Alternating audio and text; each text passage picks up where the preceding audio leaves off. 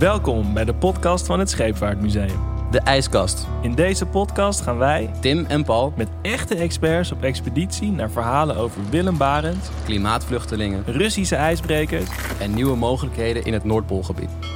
Want in het Scheepvaartmuseum zijn vanaf 4 oktober tot en met 10 mei 2020 de tentoonstellingen Strijd om het ijs en Reizend water te bezoeken. Hierin staan de veranderende Noordpool en de klimaatcrisis centraal.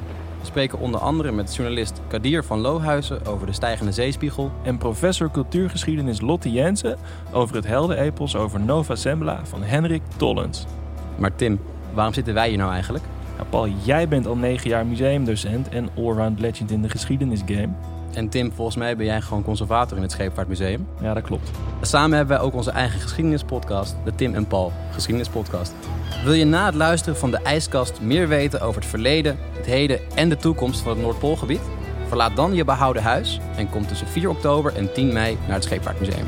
Dus trek je winterjas en skisokken aan. Het wordt koud, koud, koud!